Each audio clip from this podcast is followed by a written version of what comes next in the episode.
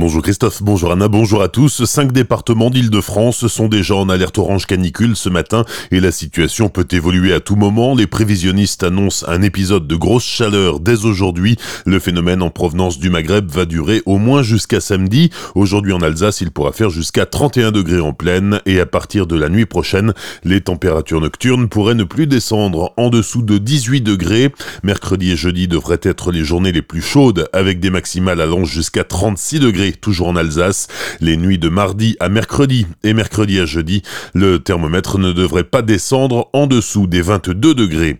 Parmi les recommandations des services de l'État, il faut éviter les efforts physiques, boire au moins un litre et demi d'eau dans la journée même sans soif, éviter l'alcool, fermer ses volets pour conserver la fraîcheur, manger suffisamment, mouiller son corps et se ventiler, et bien sûr veiller sur ses proches et notamment sur les personnes âgées ou malades.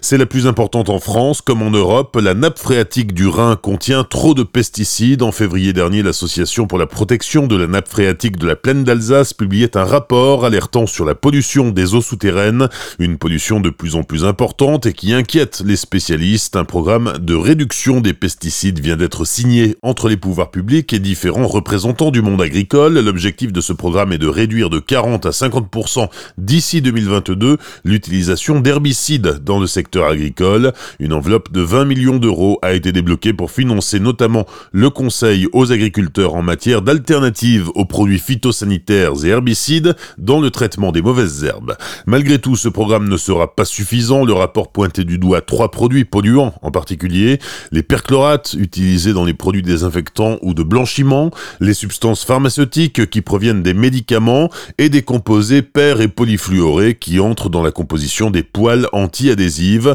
et ces produits sont fortement concentrés dans trois zones bien distinctes, Strasbourg, Colmar et Mulhouse. La nappe phréatique du Rhin alimente 80% de la population en eau potable. Le château d'eau de Chenot-Sassenheim à sec à compter d'aujourd'hui, le syndicat des eaux et de l'assainissement Alsace-Moselle entame des travaux de réhabilitation dans le cadre de la préservation de son patrimoine. Le château d'eau va subir une mise en conformité des accès et un ravalement extérieur. Ce sera aussi l'occasion de remplacer l'ensemble de la tuyauterie et de refaire l'étanchéité de la cuve. Le chantier va durer 4 mois, mais bien sûr pendant ce temps-là, le réseau d'eau potable sera alimenté par une autre source. En revanche, le niveau de pression d'eau risque d'être atténué. À Colmar, les loueurs de meublés n'ont qu'à bien se tenir. Si vous avez l'habitude de louer un appartement ou une chambre, vos hôtes doivent s'acquitter d'une taxe de séjour qui revient à la ville. Ce soir, le conseil municipal doit approuver une nouvelle procédure pour mieux contrôler la collecte de cette fameuse taxe.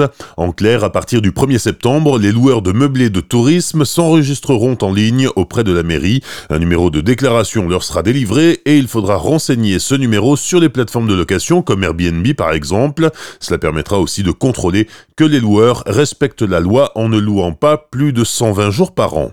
Reprise de l'entraînement hier pour les joueurs du Racing, les Alsaciens sont en avance par rapport aux autres clubs de Ligue 1. Il faut maintenant préparer le premier rendez-vous de la saison, le deuxième tour préliminaire de l'Europa League contre le Maccabi Haïfa ou le NS Murat, mais l'effectif n'est pas encore complet, plusieurs joueurs sont retenus avec leur sélection nationale et aucune nouvelle recrue n'a encore été annoncée. On sait en revanche que le milieu de terrain Anthony Gonçalves, 33 ans, signe à Caen pour 3 ans. Bonne matinée et belle journée sur Azure FM, voici la météo.